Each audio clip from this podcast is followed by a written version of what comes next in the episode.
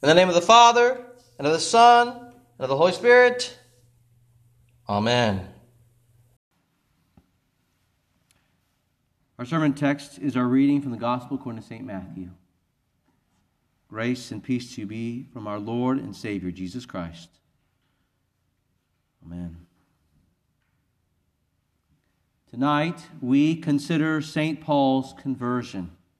How he changed from a persecutor of the church to a bold proclaimer. Paul was a rising star among the Pharisees. He called himself a Hebrew of Hebrews. He led the Jews into a persecution against Christians, even getting support from the high priest. No doubt his profile among the Sanhedrin and others was rising. If he had continued on this path, he would have likely been a great leader among the Jews, highly regarded and respected and admired. But all this he threw away. He gave it all up. He counted it as rubbish, all on the account of Christ Jesus. He turned his back on this path. He left it behind. All the fame, fortune, and power that would have been his. He forsook all that. He turned his back on certain aspects of his upbringing and thus possibly on his family. He considered what he had in and with Christ to be of a greater value. There are many who have also followed this pattern. They have turned away from their former life and the lies associated with it and faced a great, great loss. Foxe's Book of Martyrs records that a Gothic prince named Hermenegildas, the eldest son of a king of the Goths in Spain, converted to the one true faith away from the Arian heresy, which taught that Jesus was only a creation of God. His father, the king, then, in response, took away his position as a governor and threatened him with death if he didn't renounce the truth. And rather than give in to his father's demands, he began to prepare to defend himself. And many faithful believers began to declare for him, stand for him. And the king began to persecute these faithful believers and led a powerful army against his son.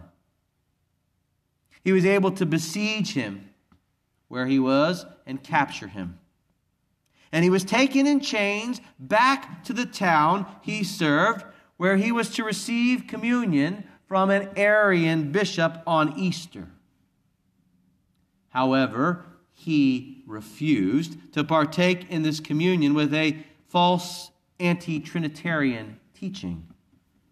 And this so angered his father that he ordered him cut into pieces, his own son. And the guards quickly killed him on April 13th, 586 AD.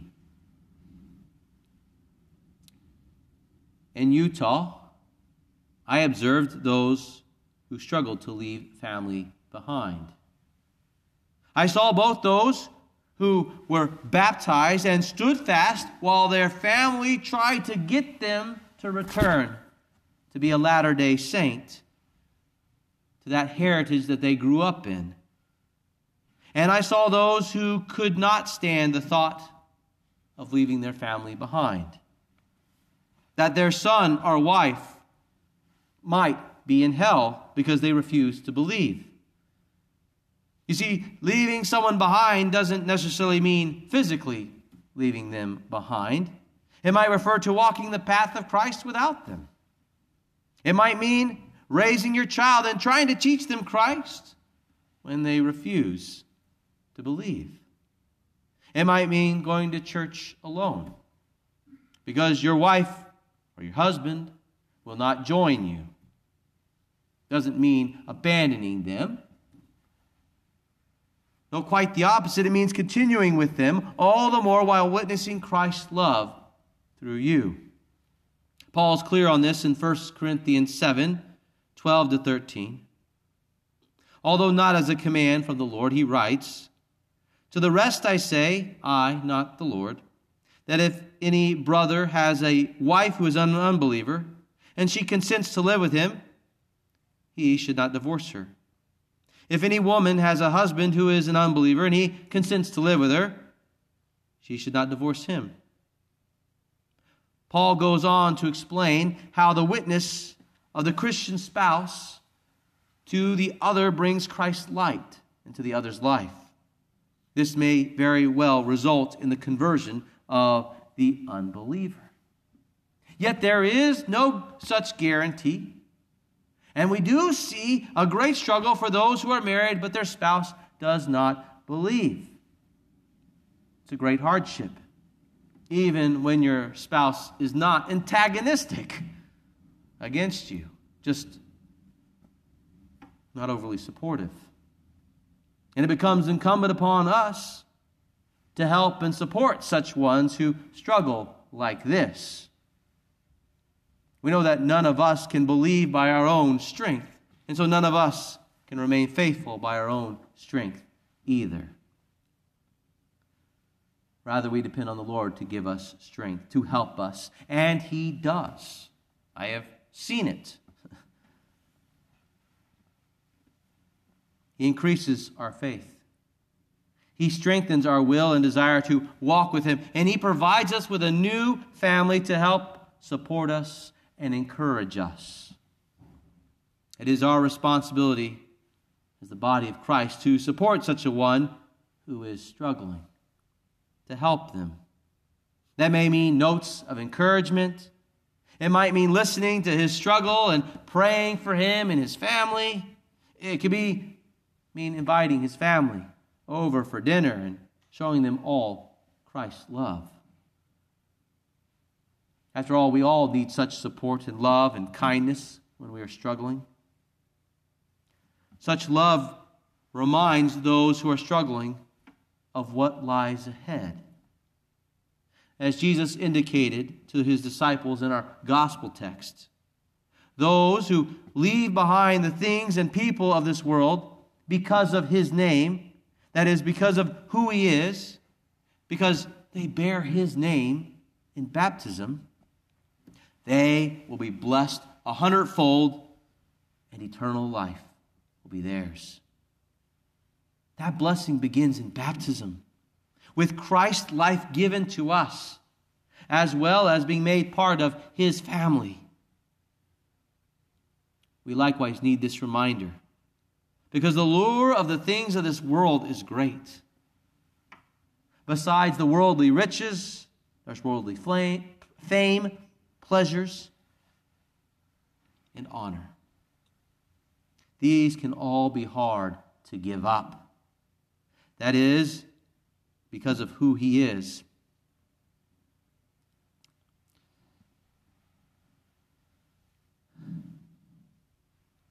Because of who God is, following Him can mean leaving these behind. No doubt there have been times that you and I have refused to leave behind something or someone in this world. Rather than forsake our earthly desires or our earthly loved ones, we forsook Christ. In such, we did not shine the light of Christ, but rather our loves and our desires. Sadly, we all struggle with this self love. We're tempted by the world to be part of it, to find our fulfillment and life in the here and now. But it does not work. It only ends in disaster for us and those around us. What we need is a new life, one apart from our sinful, self centered desires. We need a holy life in place of our darkened existence. And thankfully, God grants us this. He grants it to you and to me. God gives us a renewal and a rebirth in Christ Jesus. Through Jesus going to the cross to die for us, we receive a new life, His life. For at the cross, our old way of life is put to death. Paul's former life was crucified and was no more. He received a new life, a washing that set him free from his former life. Baptized, he came out as a new man. His eyes remained renewed and opened to the truth. He was reborn and ready to live that new life, set apart as part of God's family, as part of the body of Christ. And so you too have been reborn in baptism. Your failures to love Christ, your self centered love, your former gods, all these have been put to death on the cross with Christ. Through your baptism, He has crucified all of these. His blood has been shed to cover over your sins and mine. You've been washed in those very waters clean. Following Christ into this rebirth means walking the path of Christ to the cross and into his resurrection. It means daily dying to sin and your desires and rising to live as a new creation, as a child of God. For this is your new life. This is who you are and whose you are. So don't let the devil, the world, or your flesh trick you or tempt you with what does not last, that which will not provide life, and those who are in the dark. They do not need you to fall with them. They need you to stand in the light that they might see and hear believe. The things and animals in this world are likewise waiting the resurrection when they will be set free from their bondage. Looking forward to that day when what God has begun in you is revealed and shown forth. So look forward to that day as well. Walk as God's people Love those around you, including your family. Care for them and be of service for them. Provide for them. But love God more. Hold to His word and teaching. Be physically at church according to His command. And come and eat at His table as He has told you and me, as He invites us. And then share the good news of Christ with your family, both those who believe and those who do not. Share the word with your friends and those around you, those who know and those who don't know. For you have a place in Christ's household and at his table. This table sets you apart from the world. It's Christ's declaration of his kingdom. It's your confession here that he is your Lord and that there is no other who stands in his place or in his way. He alone rules. You confess that here at his table. Today, as you partake of his supper, Christ comes to you and he declares to you, I forgive you. Though you followed the world and your flesh I affirm to you that those sins are put away. I declare you clean once again. You're part of my family. You're my beloved children. Take and eat my bread and be strengthened by my body.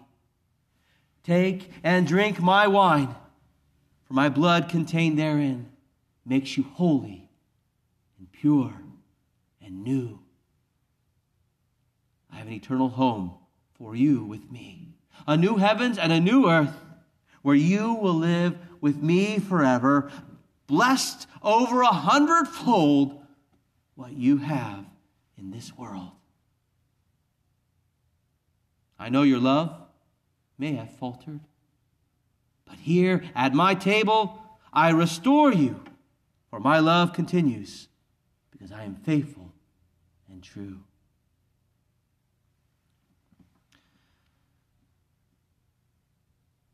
Now, the peace of God, which passes all understanding, keep your hearts and minds in our Lord Christ Jesus. Amen. The Lord bless you and keep you. Lord, make his face shine upon you and be gracious to you. The Lord look upon you with favor and give you peace. Amen.